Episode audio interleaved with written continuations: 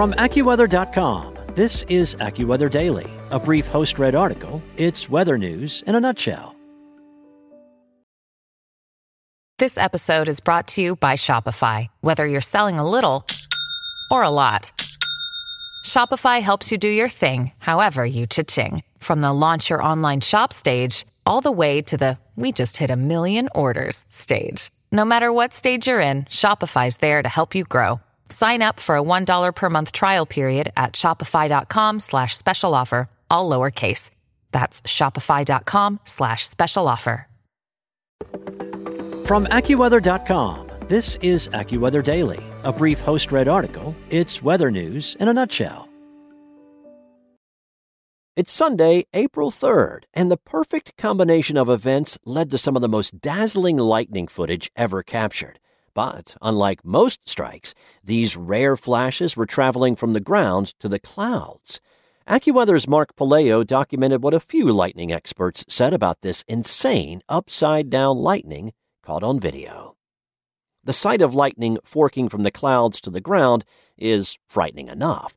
But flip that upside down? That's the perfect recipe for some terrifying footage, well worth going viral.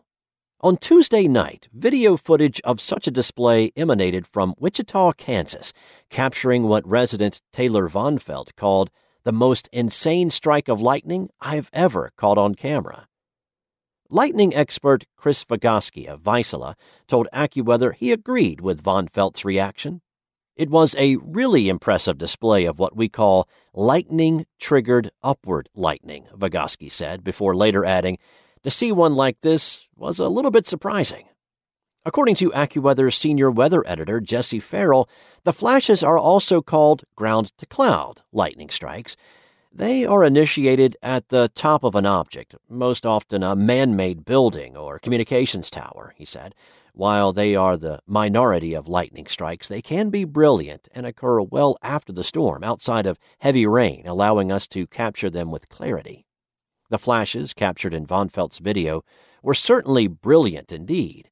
The clip begins with his camera set to slow motion, fixated on the skies above his residential neighborhood. Then, like crawling electric fingers climbing out of the earth, bright forks of lightning slither toward the sky, lighting up the sky. To see one like this was a little bit surprising, Vagasky said. They're not usually so big and expansive.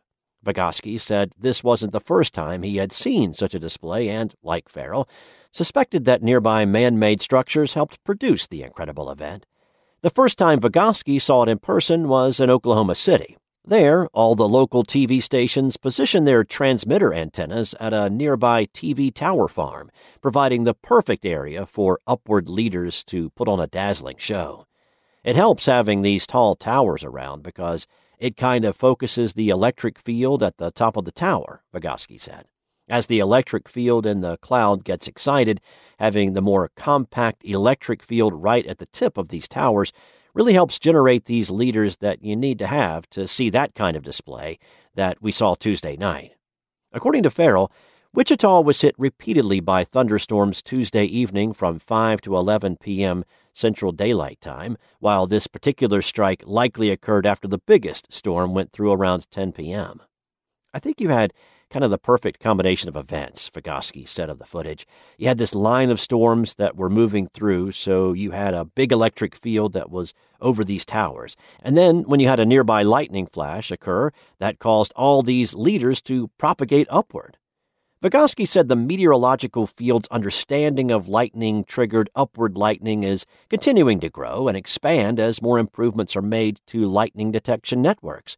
It also helps to have more cameras than ever before in the public's hands to capture these events, he said.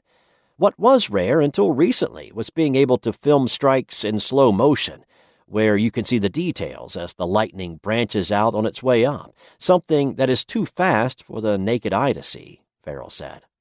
While dazzling, Vagasky made sure to also mention that these lightning events are still dangerous. Anytime there is lightning in the area, individuals need to be in a lightning safe area, such as an enclosed metal vehicle or a substantial building like a house or a store. Viewing online, such as on Twitter or AccuWeather.com, however, is always a safe bet as well. Extreme meteorologist Reed Timmer's expression certainly captured the general public's response, tweeting, Good heavens me.